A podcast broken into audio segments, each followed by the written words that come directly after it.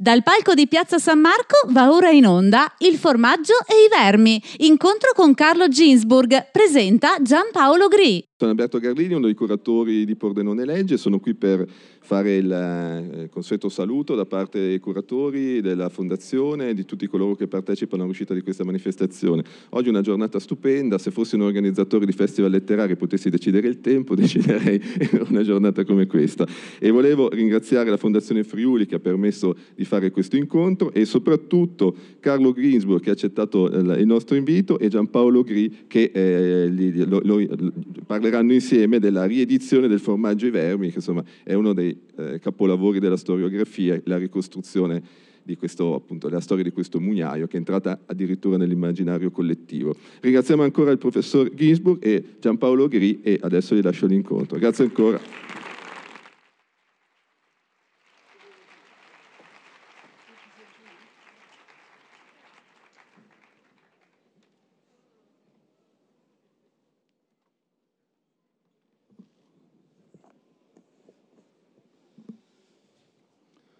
Bene, buona giornata, meglio di così non potrebbe essere. Eh, io mi limito a una introduzione schematica per avviare il discorso e poi lasciare la parola a Carlo Ginsburg. Eh, trovo giusto che la ristampa che per Adelphi del formaggio ai vermi venga inaugurata qui, a Pordenone e a Pordenone Leggi. È un libro che torna dopo 43 anni e questo dice già quanto classico sia diventato il formaggio ai vermi, torna con la novità di una postfazione nuova, scritta però nello stile, una forte frasi sintetiche, frasi rapide, incisive, quindi nello stile della prefazione del 1976. È giusta la presentazione qui in Friuli perché il libro è profondamente radicato qui in questo Friuli fra Montereale e Portogruaro. Eh, sugli effetti diretti e indiretti prodotti dal libro e dalla figura di Menocchio qui in regione eh, a richiamare, a sollecitare insomma, in qualche modo l'anima non conformista eh, del Friuli, sarebbe bene che tornassimo e spero che il Menocchio di Montereale ci inviti a un incontro sugli effetti del formaggio ai vermi qui nella nostra regione. È un libro radicato, costruito allora è rimasto quanto meno locale si possa, si possa, pensare. E basterebbe solo ricordare la traduzione in 26 lingue, non so se comprende già quella cinese. No, non ancora. No, quindi 27, 27 lingue fino a questo momento tanto per dire il carattere internazionale che il libro, che il libro ha acquisito. Dicevo giusto che questo eh, Menocchio riedito venga presentato qui a Pordenone Legge. Eh, se c'è un, non c'è di fatto un emblema migliore di Menocchio per rappresentare il lettore, il lettore selettivo, creativo, che non si lascia imprigionare dalle intenzioni dell'autore, insomma, il lettore infedele in qualche modo, che si nutre della pagina scritta, se ne impossessa, la rimastica, la fa diventare parte potente del suo cosmo. Eh, uno dei salti di qualità realizzati dal formaggio ai vermi di 43 anni fa è stato proprio questo, il passaggio dalla ricerca dei libri che Menocchio ha avuto fra le mani, invece il passaggio alle modalità con cui questi libri sono stati letti da Menocchio, sono stati interpretati.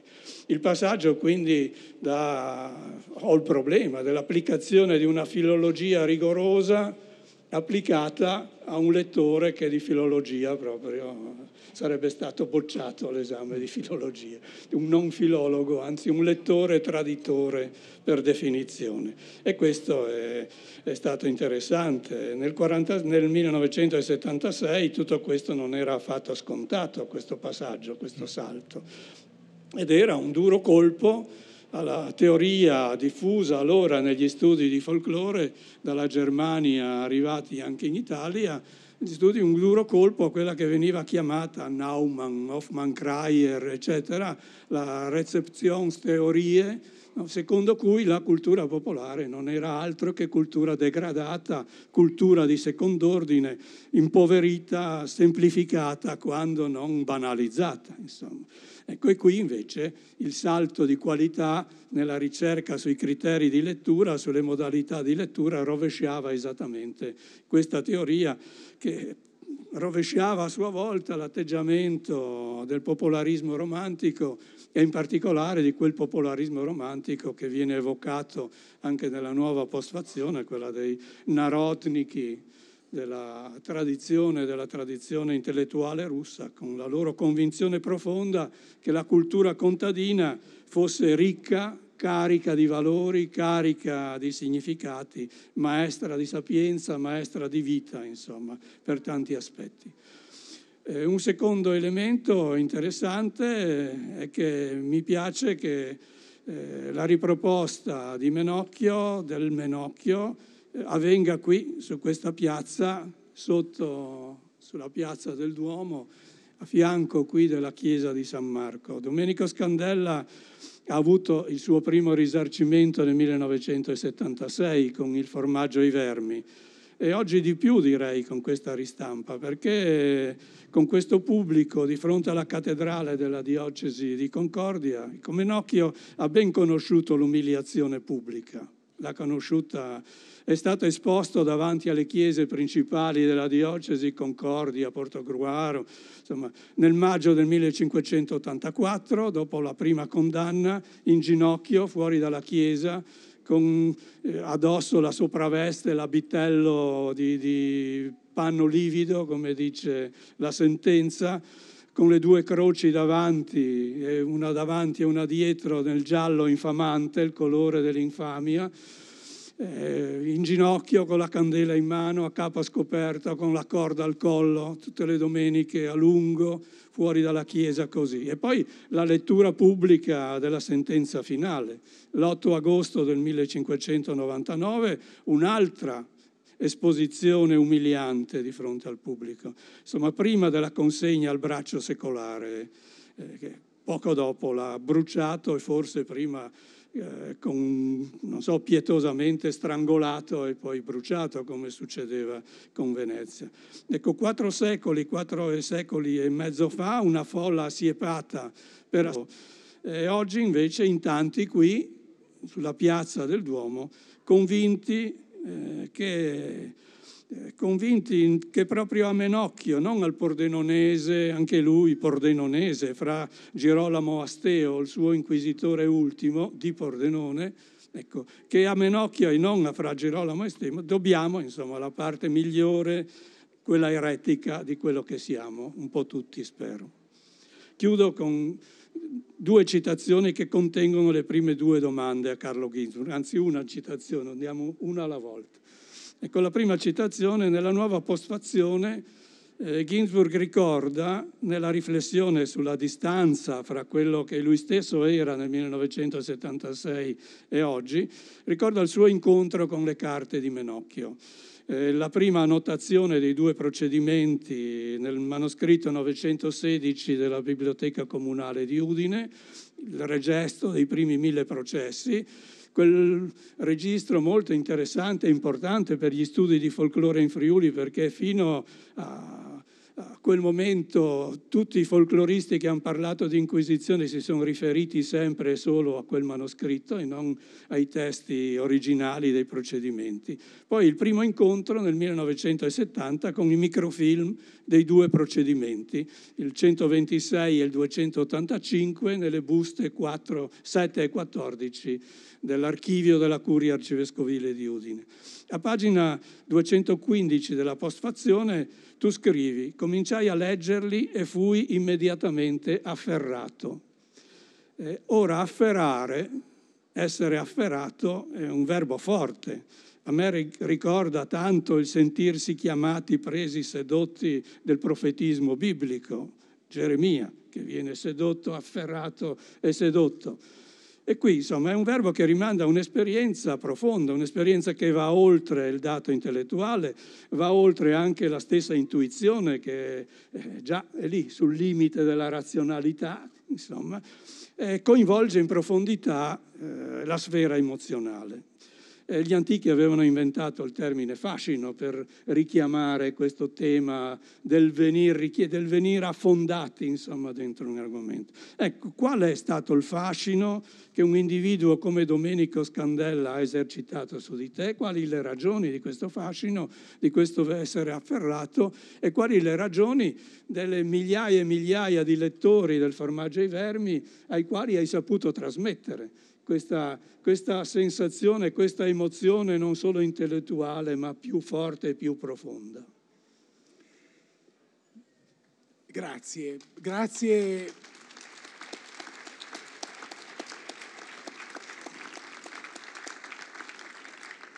Grazie a Giampaolo Gri per le sue domande, per le sue osservazioni puntualissime come sempre e, eh, e poi grazie a voi per essere qui. Eh, io sono, devo dire, molto commosso da questo eh, ritorno in questo luogo eh, eh legato eh, oggi alla ristampa di questo libro. Ehm, afferrato, sì, questo è effettivamente il senso che ebbi quando lessi quella brevissima descrizione eh, nel manoscritto che è oggi alla Biblioteca Comunale di Udine, eh, ricordavo che è un caso, io avevo cercato di entrare nella, nell'archivio arcivescovile che allora non era accessibile agli, studi, agli studiosi e eh, rimasi a Udine, eh, eh, andai alla biblioteca comunale, era la mia prima visita a Udine. E eh, mi trovai davanti questo manoscritto che era stato rubato dall'archivio arcivescovile e poi ricomprato dalla biblioteca. E lì trovai quelle poche righe, un contadino che dice che il mondo è nato dalla putredine. Devo dire che eh, la cosa a cui pensai eh, in un baleno eh, fu a un quadro eh, che in realtà non c'entra niente col Friuli, è un quadro celeberrimo, il la, il politico di, eh, dipinto da Grunewald, ehm, si trova a Colmar e ricordo in particolare, perché avevo visto questo politico, una cosa indimenticabile, e eh, l'incontro eh, di due eh, eremiti in un paesaggio diluviale, mi è fatto di dire questo. Quindi pensai, sì, eh, qualcosa siamo diciamo, all'inizio del Cinquecento, eh, Grunewald eh, aveva simpatizzato per i contadini in rivolta, quindi diciamo cronologicamente non siamo lontanissimi, siamo certo generazio, una generazione dopo, però eh, questo elemento diluviale, la putredine, vabbè, tutto questo diciamo, è stata un'associazione che poi non ha svolto alcun eh, ruolo nella mia ricerca, però Certamente quello che mi aveva afferrato era l'anomalia. Allora io su questo non ho eh, diciamo, smesso di riflettere, cioè il fatto che eh, diciamo, eh, per tutta la vita, tutta la mia vita di studioso, io mi sono occupato di casi e eh, mi sono occupato di casi anomali. Eh, e quindi diciamo sul caso e anche sulla omonimia che esiste in italiano fra eh, caso e catte, eh, in francese eh, si dirà ca e hasard. Allora, questa eh, omonimia tra quello che succede per caso e invece il caso su cui uno si può concentrare, questa omonimia eh, mi affascina. E in questo caso eh, abbiamo per l'appunto c'è, eh, come dire, un elenco e di fronte a quelle poche righe lì mi arresto. Non le cercavo. Questo, diciamo, sembra una banalità, ma io non cercavo Menocchio. È Menocchio che ha trovato me, si potrebbe dire. Cioè c'è questa interazione tra chi fa ricerca e qualcosa che emerge. Io dico sempre, cioè lo dico da un po' di tempo, c'è un rischio nella ricerca trovare quello che si cerca, punto. È un limite. trovare quello che si cerca e basta. Bisogna che, diciamo, dalla ricerca emerga qualcosa eh, che ci prende di sorpresa, forse che ci afferra, come in questo caso. Allora, qui io credo che eh, eh quello che mi è arrivato era eh, in maniera prima indiretta e poi più diretta attraverso eh, la lettura dei processi contro Menocchio, la personalità di Menocchio, cioè qualcosa di completamente inatteso, qualcosa che diciamo stupiva, sconcertava eh, i, gli abitanti di Montereale, sia delle idee, delle idee strane, e qualcosa che poi diciamo afferra anche gli inquisitori. C'è quella discussione sull'origine del mondo che io ho trascritto, diciamo, come, eh, realtà, eh, come se fosse uno, un dialogo, dialogo, dialogo, un dialogo di Platone, un dialogo di teatro, eh, comunque battute degli inquisitori e eh, diciamo risposte di Menocchio. E gli inquisitori sono talmente sorpresi da, dalle cose che racconta questo mugnaio che vogliono andare a vedere, capire meglio che cosa lui voglia veramente dire. Quindi le parti si rovesciano. È Menocchio che tiene banco. Allora qui c'è qualcosa, cioè un'autorità morale, non saprei definirla in un altro modo, un'autorità morale che eh, rovescia le gerarchie sociali. Per cui gli inquisitori che poi lo torturano, che poi lo mandano a morte, però di fronte diciamo, a queste idee sono sbalorditi e nello stesso tempo, come dire, pieni di una fortissima curiosità. E questo viene registrato, questa, questa specie di rovesciamento delle parti. Ah, io potrei continuare. Io credo che, diciamo, la domanda che poneva Giampaolo Gri, cioè capire cos'è che, eh, diciamo, ha, ha afferrato eh, la mente di tanti lettori e lettrici eh, tanti paesi diversi, in tante lingue diverse, beh, è legato anzitutto, in primo luogo, lo dico nella postfazione, alla personalità di Menocchio. Cioè c'è qualcosa, una scossa elettrica, non saprei trovare altre, alt, un'altra metafora. Eh, e, e quindi questo in primo luogo. E poi ho detto, sì, eh, due temi che sono, mi pare, due temi traducibili nelle culture più diverse, cioè la sfida all'autorità, che tu hai evocato, e poi l'incontro tra eh, il, la cultura orale, che era quella diciamo, in cui Menocchio si era formato, e l'incontro con la pagina stampa.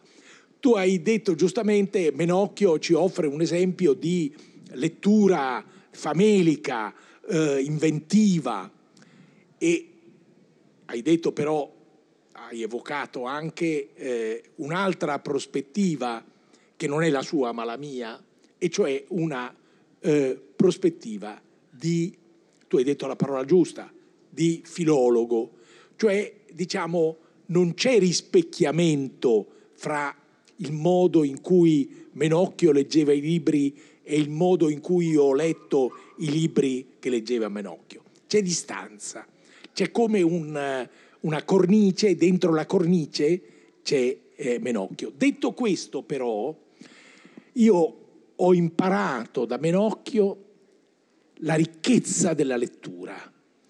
Tant'è vero che, diciamo, io evocavo prima un, eh, i saggi che ho scritto su Dante, Dante è una figura completamente diversa da quella di Menocchio, e però io ho imparato, credo, a leggere Dante, il modo in cui Dante leggeva i suoi libri, attraverso Menocchio.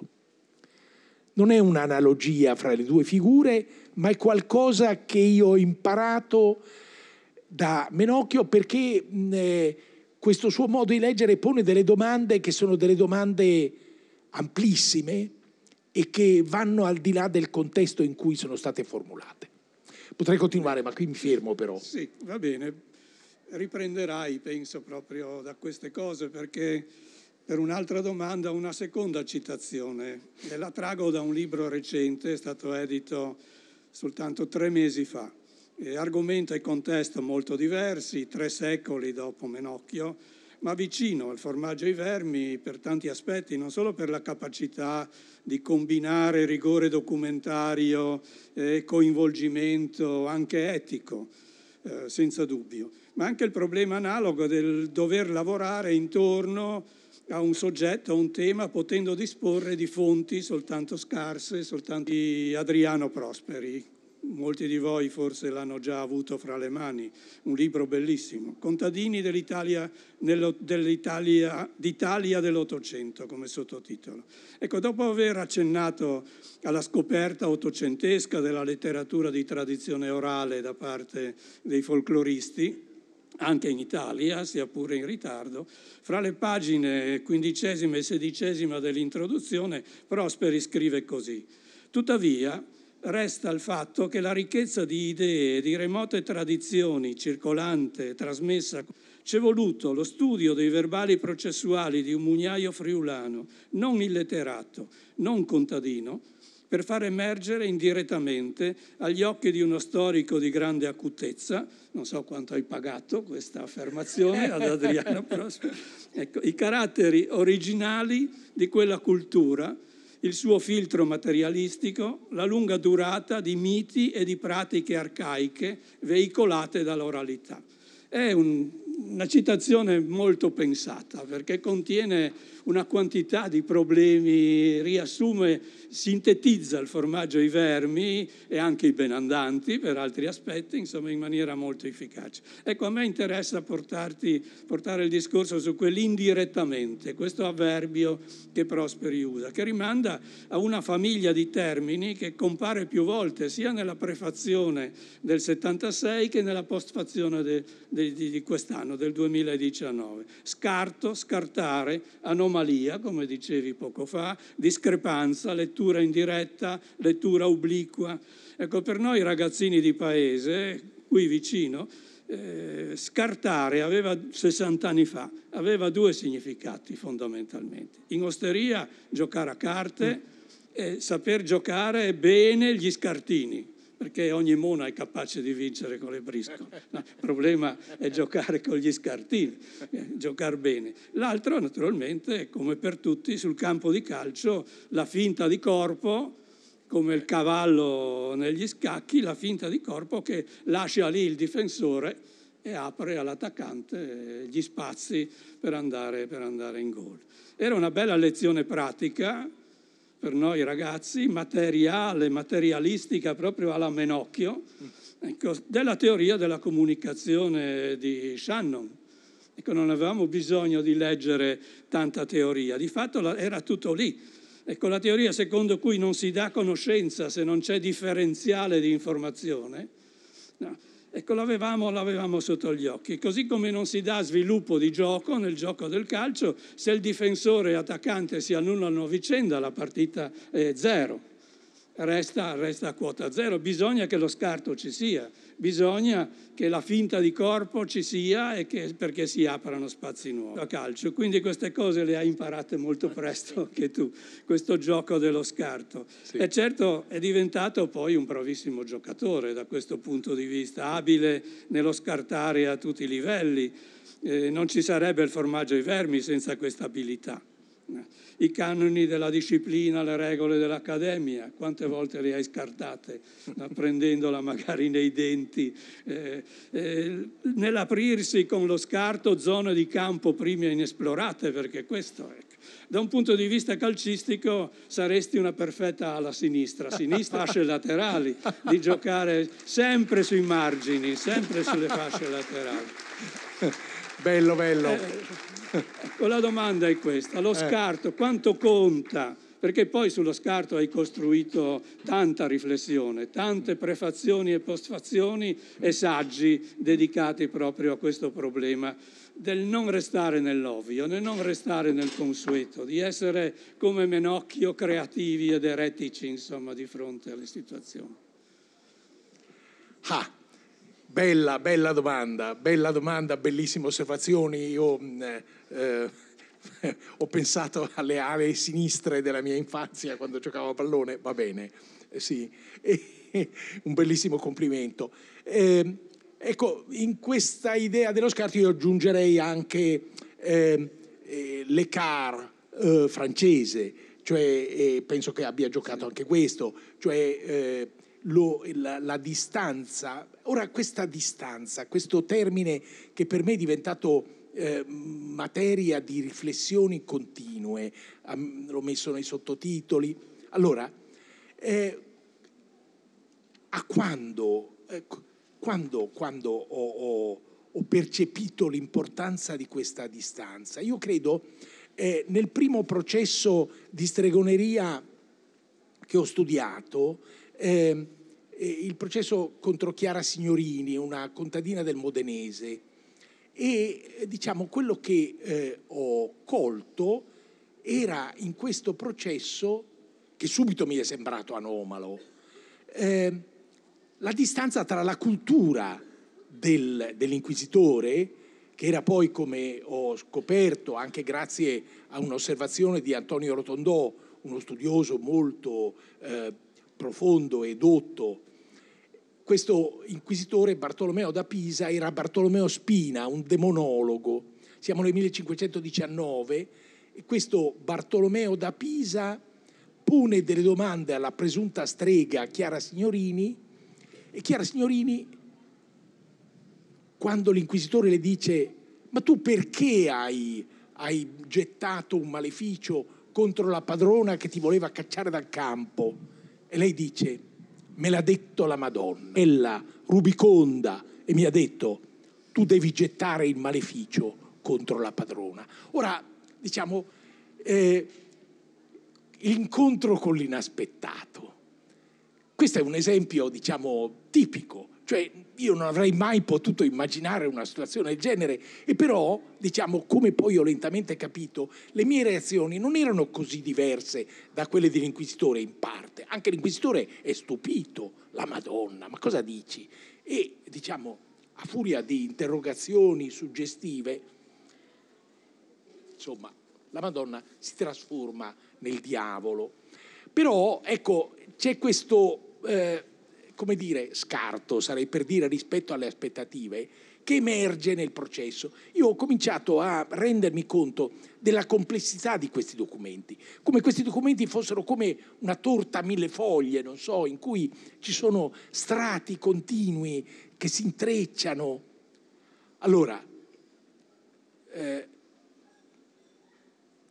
io devo dire che eh, quel processo io lo affrontavo perché ci ho ripensato sulla base di un'ipotesi, un'ipotesi ingenua, un'ipotesi sì, di uno studente di sinistra che alla fine degli anni 50 si accosta a questo materiale attraverso le riflessioni di Gramsci in carcere sulla cultura delle classi subalterne.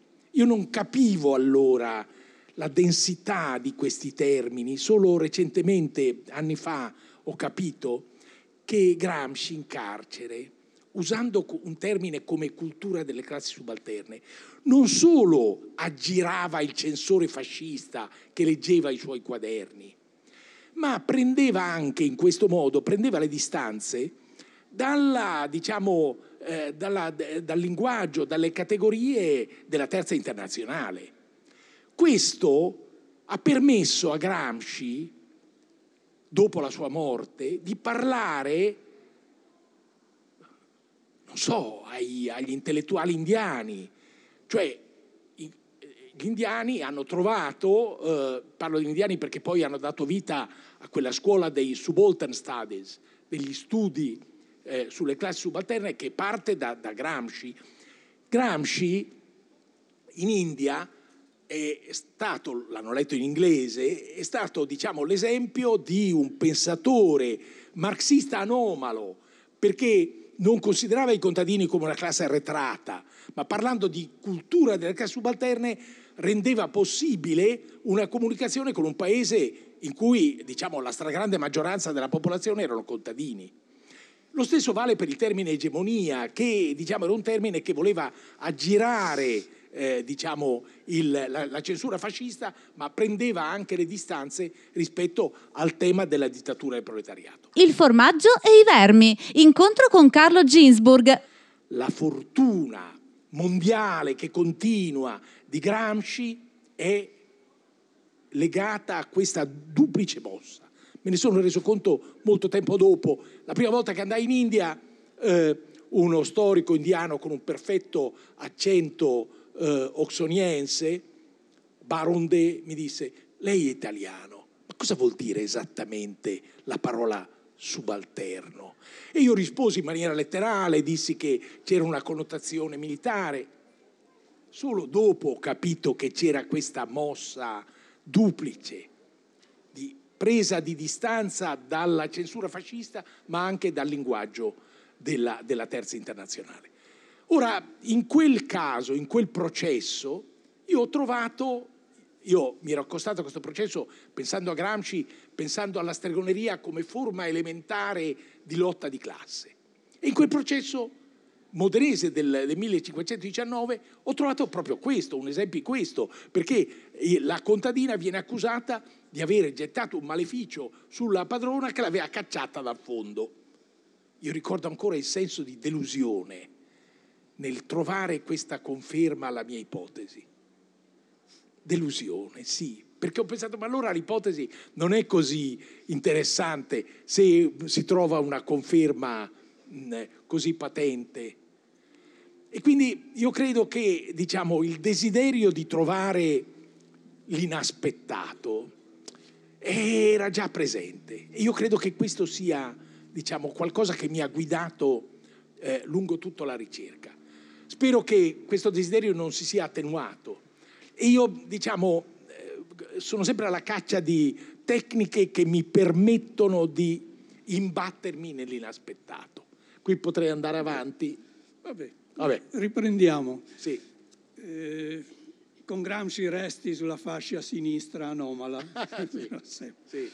Una domanda che nasce dal tuo testo, dalla, da una tua citazione dentro il testo, anzi dalla citazione per eccellenza, insomma, quella che hai messo in esergo nel 1976 e quella che riprendi intatta anche in questa ristampa. E ricordo un lontano seminario con i laureandi che avevamo fatto sul formaggio ai vermi, forse nell'86, per i dieci anni dell'uscita del libro. Ricordo la domanda di uno studente sorpreso che fra prefazione nei suoi dieci punti così, così puntuale, sintetica e racconto con le sue, con, suoi, eh, con le sue 62 sezioni, in apertura di un testo di esemplare nitidezza fosse stata inserita la citazione eh, dal primo romanzo di Céline, Voyage au bout de la nuit, ecco questa lì che l'hanno trovata nel libro un po' misteriosa. Tu, tutto quello che è interessante avviene nell'ombra. Non si sa nulla della vera storia degli uomini, della vera storia degli uomini. Eh, quello che colpiva, insomma, era questo che un'ala sinistra come Ginsburg citasse un'ala destra, utilizzasse un'ala destra per introdurre un testo così importante come il formaggio ai vermi. Eh, perché? Perché questo richiamo a quello che accade nell'ombra, all'ultimo gioco di analogie che, che uno degli ultimi, non so se è l'ultima analogia che hai creato eh, nella tua riflessione. È un'espressione poi che sembrerebbe di scetticismo, non si sa nulla della vera storia degli uomini, è vero probabilmente, ma che cosa, signific- che cosa significava? Come interpretare questa tua scelta del 76 mm. di far partire un testo con una citazione di questo tipo così impegnativa? Sì, sì, grazie, grazie.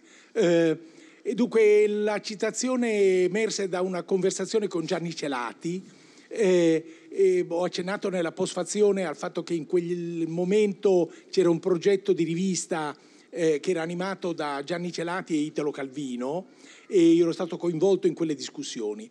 E Celati mi citò questa frase, certo Céline alla destra, il libro eh, Il Voyage eh, fu lodato da Trotsky, quindi diciamo... Mh, mm, eh, era uno scrittore in cui diciamo, l'elemento provocatorio andava al di là delle classificazioni politiche, anche se dopo eh, Céline scrisse mm, orrendi libelli antisemiti. Però ecco questa frase è una frase che mi turbò e mi parve eh, una frase che poteva eh, introdurre un libro in cui eh, si cercava di ehm, scoprire qualcosa di ignoto, eh, cioè di aggirarsi in un continente non eh, diciamo eh, esplorato. Ehm, quindi in quel momento non pensavo alla possibilità di leggere una frase del genere in chiave scettica. Devo dire che eh, lo scetticismo o neoscetticismo storiografico è emerso dopo e in qualche modo mi ha coinvolto, mio malgrado, perché mi sono trovato catalogato fra eh, gli scrittori, eh, scusate, gli storici ehm, postmoderni, storici per cui diciamo, eh, non c'è un confine netto fra eh, eh, il romanzo e la storia. Ora io di fronte a questo mi sono ribellato perché eh, e ho passato decenni in realtà lottando contro il, eh, eh, quello che ci sta dietro, cioè una prospettiva eh, che dall'Accademia americana si è diffusa in gran parte del mondo, per cui tutto è finzione. Non è possibile tracciare un limite rigoroso tra il romanzo e la narrazione storica. Ora, io credo invece, l'ho scritto, che da moltissimo tempo c'è una competizione in corso fra la poesia, il romanzo, la narrazione di finzione da un lato e la narrazione storica. Un conf- implica competizione e scambi anche, scambi di tecniche. La sfida di Balzac che dice io sarò lo storico del secolo XIX è una sfida lanciata allo storico, agli storici, lui, lui con i suoi romanzi vuole fare questo, ma cerchiamo di leggere questa sfida. Cosa vuol dire? Vuol dire che in realtà noi dobbiamo anche imparare dai romanzieri de, che cosa significa conoscere la realtà usando certe tecniche. E forse inversamente, perché diciamo la competizione implica un dialogo competitivo nei, nelle due direzioni. Questa era un po' l'idea che mi sono fatto col passare del tempo. Però in quel momento, certo, c'era l'idea di raccontare la storia di Menocchio, eh, diciamo, essendo il più possibile fedele ai documenti che però vanno letti e raccontati. Pochi minuti fa raccontavo per l'appunto in una, eh, un'altra conversazione che una storica americana mi disse, ma tu scri- hai scritto nel tuo libro, Menocchio firmò con mano tremante di vecchio. Perché l'hai scritto? Come mai? E io ho detto, perché ho confrontato le due firme tra il primo processo e il secondo e vedo che la seconda mano trema e vedo che il tempo è passato e questo, e questo, beh, questo per dire che io non ho voluto inventare niente. Però non c'è dubbio che diciamo, le mie domande non sono le domande che si poneva Menocchio. Quindi diciamo, qui si tocca qualcosa che, su cui ho continuato a riflettere e che diciamo, è al cuore della conoscenza storica, starei per dire è al cuore del nostro rapporto con la realtà. Noi non siamo i primi, ma però eh, questo vuol dire che il nostro dialogo col passato, non solo condotto agli storici, ma non so, dagli antropologi, dagli, mh, mm, eh, eh, dai filologi, eccetera, eccetera, no?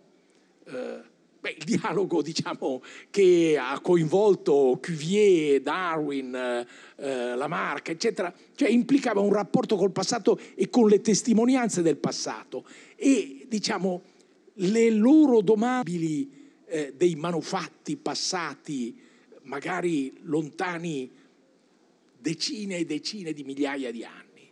Quindi c'è qui qualcosa che ci tocca profondamente proprio nel momento in cui siamo alle prese, abbiamo, eh, disponiamo di una tecnologia straordinaria, la rete, che sembra, sembra annullare la distanza eh, rendendo tutto accessibile e contemporaneo a noi.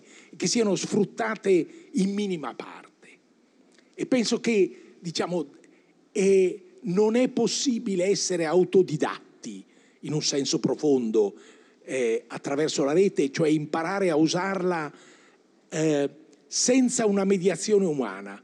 Per questo, diciamo, gli insegnanti in carne ed ossa sono più che mai decisivi. Devono riuscire a insegnare a leggere i libri in maniera non ovvia e a usare la rete in maniera non ovvia. Ma si potrebbe continuare. Sì.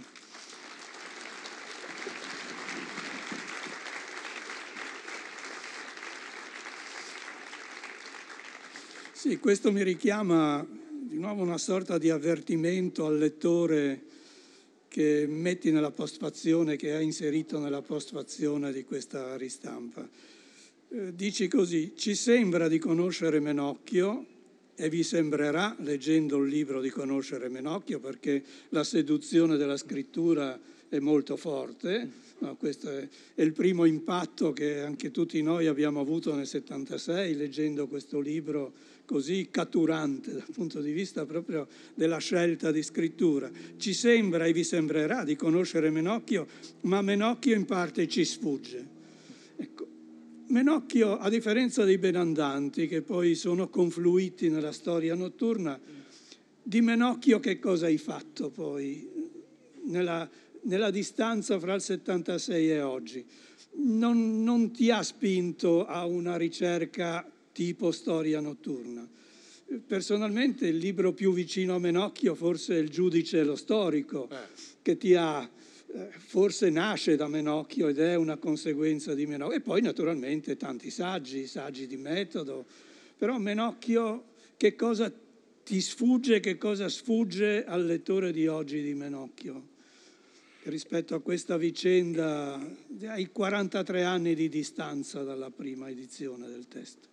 Ecco, eh, sì, una, una, bella domanda, una bella domanda, una bella sfida. Diciamo che ehm, eh, più, più, avevo il senso di eh, conoscere qualcosa di lui, più avevo il senso che, mi, che eh, mi sfuggisse come essere umano. E questa è un'impressione che abbiamo anche con le persone che sono più vicine a noi.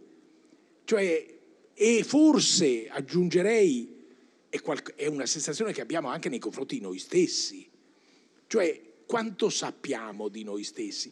Qui voglio dire, l'ombra di Freud nei miei scritti, eh, eh, diciamo, è, è, è, presente anche quando non viene menzionato. Eh, quindi l'idea che, eh, diciamo, eh, noi sappiamo di quello che facciamo qualcosa, ma non tutto, mi pare ormai un'acquisizione eh, che dovrebbe essere condivisa da, da tutti gli esseri umani. Non è un'invenzione di Freud, ma certo Freud ha contribuito a renderla parte del nostro patrimonio culturale. Quindi, diciamo, eh, questo può essere esteso anche alla conoscenza degli altri. Eh, e poi c'è, diciamo, questo elemento eh, legato eh, non so, il villaggio. Allora io ricordo Edoardo Grendi scrisse, ma il villaggio non è abbastanza presente in questo libro. Avrei scritto un libro diverso, invece l'ho centrato sulla figura di Menocchio. Certo, c'è il contesto, però uno avrebbe potuto rovesciare il discorso, mettere il contesto in primo piano, mettere Menocchio in una nota a piedi pagina, questo forse sarebbe stato un tradimento. Però io dico che effettivamente ho avuto la sensazione quando scrivevo questo libro che qualcun altro avrebbe potuto mettere Menocchio, sì, in una nota a piedi pagina, eh, in un libro sulla riforma in Friuli. Io invece ho deciso di metterlo al centro. È una scelta di cui non mi pento affatto, certamente. Eh, naturalmente uno potrebbe riprendere questo materiale e scrivere dei libri completamente diversi. Ed è tutto legittimo. E perché è finito nel giudice e lo storico? Allora, lo si sente. Sì. Allora, eh, io dicevo, mh, mm, eh, avevo evocato il fatto che eh, io ero partito, eh, quando mi sono messo a studiare i processi di stregoneria, dall'idea di eh, una sorta di eh, contiguità emotiva con le vittime, volevo dare voce alle vittime E c'era in questo, l'ho anche scritto, un elemento inconsapevole, paradossalmente inconsapevole, cioè il fatto che, diciamo, io eh, che avevo memorie così mh, eh, presenti, indimenticabili, eh, di esperienze legate alla mia infanzia di bambino ebreo durante la guerra, eccetera, non ho in quel momento, eh, diciamo, avvertito questo che era ovvio, cioè che c'era un legame tra quelle esperienze e la mia decisione di cercare di studiare le vittime. Me ne sono reso conto dopo e dopo mi sono detto ma perché una connessione così ovvia non, mi, non era cosciente? Forse perché l'inconscio diciamo, l'aveva tenuta eh, diciamo, inconsapevole perché potesse agire in profondità. Questo è naturalmente inverificabile. Quello che è certo è che eh, solo dopo molti anni mi sono reso conto che accanto alla contiguità emotiva cerca- che io avvertivo eh, con le vittime c'era anche una eh, inquietante contiguità intellettuale con gli inquisitori. E scrissi un, un saggio intitolato L'inquisitore come antropologo. L'inquisitore come antropologo, eh, anche dopo aver, era, dopo aver, scritto anche Il formaggio ai vermi, ehm, sì, uscì eh, prima in svedese, poi in altre lingue, in inglese, poi lo tradussi anche in italiano. Eh, questa, diciamo, questa duplicità eh, mi fece pensare, cioè questa scissione tra l'emotività e, il, e, e, e l'elemento eh, intellettuale. Nel, nel Giudice lo storico, un libro l'unico libro che ho scritto per, eh, rispondendo a un'esigenza puramente pratica, cioè il mio amico Adriano Sofri, della cui innocenza era assolutamente certo, era stato eh, condannato a 22 anni di galera dopo un processo e, che si era svolto a Milano e ci eh, era previsto un processo appello. Io ricordo che eh, uscì sulla Repubblica una eh, eh, letterina, un, un piccolo messaggio firmato tra gli altri da, da Adriano Prosperi, amico comune di Adriano e mio, e dell'altro Adriano, e eh, altri, che allora in questo messaggio si diceva è stato concluso a Milano un processo di, di streghe. E io pensai, ma io ho passato degli anni e degli anni studiando processi di streghe e cosa faccio adesso di fronte a questo? E mi feci dare le trascrizioni di quello che si era svolto nell'aula processuale. 3.000 pagine a dattiloscritte e mi sono messo a lavorare su queste 3.000 pagine. In, in, gran fretta perché volevo diciamo, influire sopra i comportamenti, eh, le reazioni, il giudizio dei giudici di secondo grado. Il libro non ebbe effetto. Eh, non ebbe effetto, eh, anche se dopo il processo di secondo grado che confermava la condanna ci fu poi eh, un processo in Cassazione che annullò eh, eh i processi precedenti e poi un nuovo processo. Eh, Adriano Sofri andò in galera, poteva sottrarsi, non lo fece, andò in galera, passò mi pare otto anni in galera, eh, rischiò di morire e Il libro fu tradotto in una serie di lingue, eh, io penso perché diciamo nella narrazione analitica del caso, quello che io mi proponevo di mostrare attraverso l'analisi di queste 3.000 pagine era che non c'erano assolutamente prove contro Adriano Sofri. Quindi diciamo io non proponevo una lettura del processo per dire eh, chi aveva eh, ucciso il commissario Calabresi. Non era questo il mio compito, il mio compito era negativo, cioè dimostrare che prove non ce n'erano contro gli imputati. Eh, su questo però si innestava una riflessione più generale del rapporto fra giudici e storici e, eh, e questo elemento comune, la prova, che non era banale in quel momento, Penso che diciamo, il legame fosse questo soprattutto. Sì, eh, una lezione anche più generale, cioè, lì tocchi il caso particolare. Hai citato l'inquisitore come antropologo e ricordo quanto è stato utile questo saggio mm. per gli antropologi, han, almeno per quelli che hanno saputo rovesciare, mm. rovesciare l'analogia e ragionare sulla, sul proprio etnocentrismo, gli antropologi come inquisitori invece. Eh certo. Yeah. Sì, sì, tutta la storia del colonialismo, tutta la storia della... Ecco un'ultima domanda perché stiamo raggiungendo l'orario eh, che ci è stato dato. Uno degli elementi di radicale novità del formaggio ai vermi agli inizi degli anni 70 dentro a quello che hai citato, il privilegiare l'inquisito rispetto all'inquisitore, utilizzare il metodo obliquo nella lettura delle carte del giudice e con la scelta dell'osservazione su scala ridotta. Mm. No.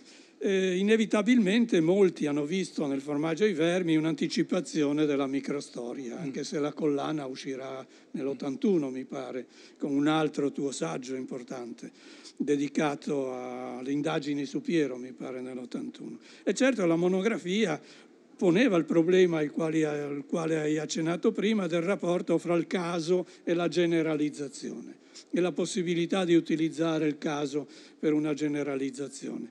E la questione che pongo è forse banale, però lavorando, lavorando, qui sul territorio, lavorando in provincia, è un problema che si ripropone puntualmente eh, nel nostro prossimo, spero, incontro a Montereale dovremo tornarci in qualche modo. In provincia c'è una produzione sterminata di lavori condotti su piccola scala che toccano temi, soggetti, contesti sempre ristretti, eh, ristretti. Ma che cosa distingue allora, nel 76, che cosa distingueva e che cosa distingue oggi l'ottica della microstoria dall'ottica invece del locale, del mm. localismo? Sì, sì.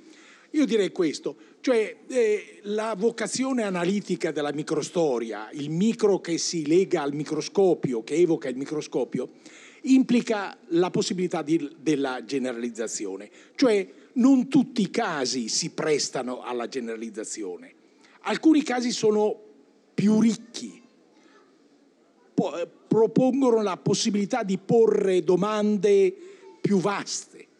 Allora, qui mi sono trovato di fronte a diciamo, una serie di indicazioni che chiaramente eh, non erano legate solo alla sua persona. Cioè lui era partecipe di una cultura più vasta e quindi io, diciamo, eh, nello scarto tra la pagina che avevo individuato e che lui aveva evocato nei processi e il modo in cui la raccontava, in questo scarto trovavo qualcosa che non era solo di Menocchio. Allora qui si pone una domanda che è una domanda generalissima. Dove passano i confini di un individuo? Allora io diciamo eh, a questa domanda che eh, grandi filosofi si sono posti, eccetera, eh, io ho cercato di rispondere in un saggio che non è stato ancora tradotto, ma però spero è uscito anni fa in una raccolta tedesca, un saggio sulla vergogna. Eh, il problema che la domanda da cui ero partito questa, era questa. Parlo di un saggio di vari anni fa, vari anni fa. Perché mi vergogno di Berlusconi? Questa domanda non mi parve ovvia.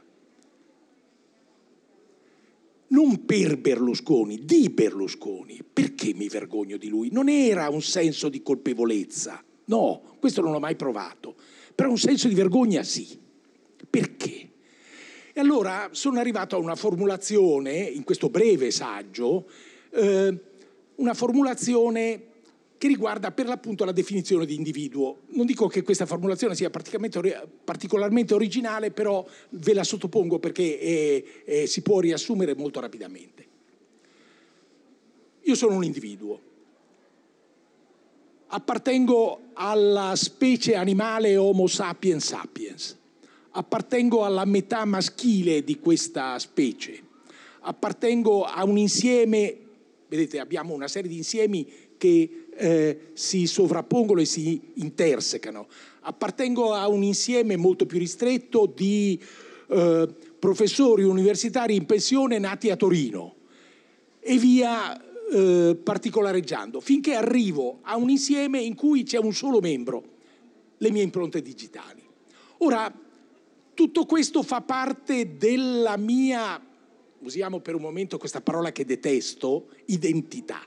Cioè questa identità non è identica ed è plurale e quello che mi pare interessante è che quell'elemento unico che è legato alle mie impronte digitali ha certamente un senso in contesti, diciamo, giudiziari, eccetera, ma quando lo storico ha a che fare con un individuo, deve tenere conto che c'è sempre una interazione fra elementi specifici, molto meno specifici, generici, ultragenerici e questo fa parte della nostra realtà di individui. Quindi questo spiega anche perché io mi sentissi, eh, provassi questo senso di vergogna per, eh, per, Berlusconi, cioè in quanto italiano, certo, ma il mio essere italiano non coincide con me stesso, io posso allora, devo introdurre una serie di particolarizzazioni, come diceva Primo Levi, italiano-ebreo, non ebreo-italiano lui diceva, quindi italiano-ebreo, piemontese nel mio caso poco rilevante, eccetera. Io posso continuare a specificare, però quello che mi interessa è questa diciamo, questo intreccio, questa interazione, perché è un'interazione che si svolge nel tempo, fra elementi individuali e elementi generici. Quindi in realtà questa riflessione parte da Menocchio e poi è continuata. Grazie.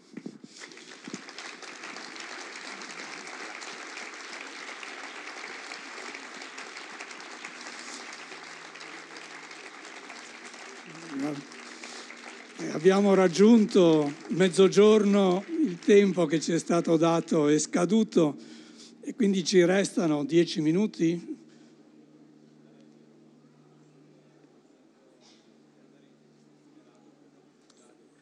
Ah, sei richieste, ma una, almeno una o due domande dal pubblico se ci sono.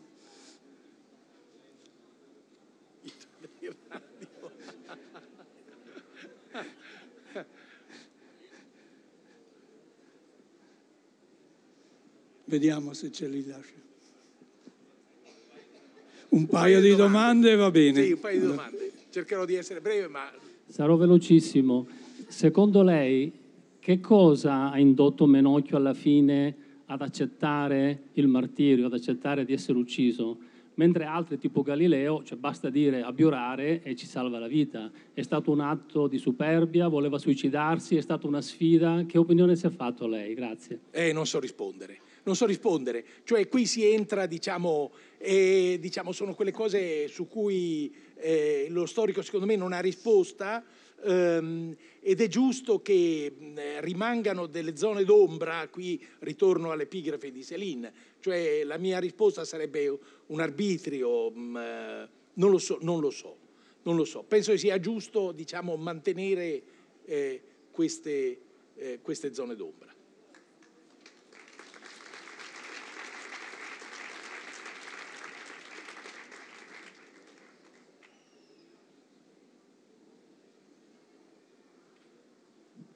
Volevo chiederle questo, quando ho letto Il formaggio vermi, ed ho pensato, quando Camus ha fatto un discorso nel 1957, quando ha vinto il Nobel, ha detto che lo scrittore eh, due cose non può sottrarsi dal fare. Una è tacere, non poter tacere quello che si sa, e l'altra era resistere all'oppressione. Mm. Io ho sentito il suo testo fortemente pieno di queste due cose, volevo dirglielo perché ritengo che siano entrambe importanti. E, guardi, la sua osservazione mi tocca molto e mi commuove, veramente la ringrazio. Grazie, grazie.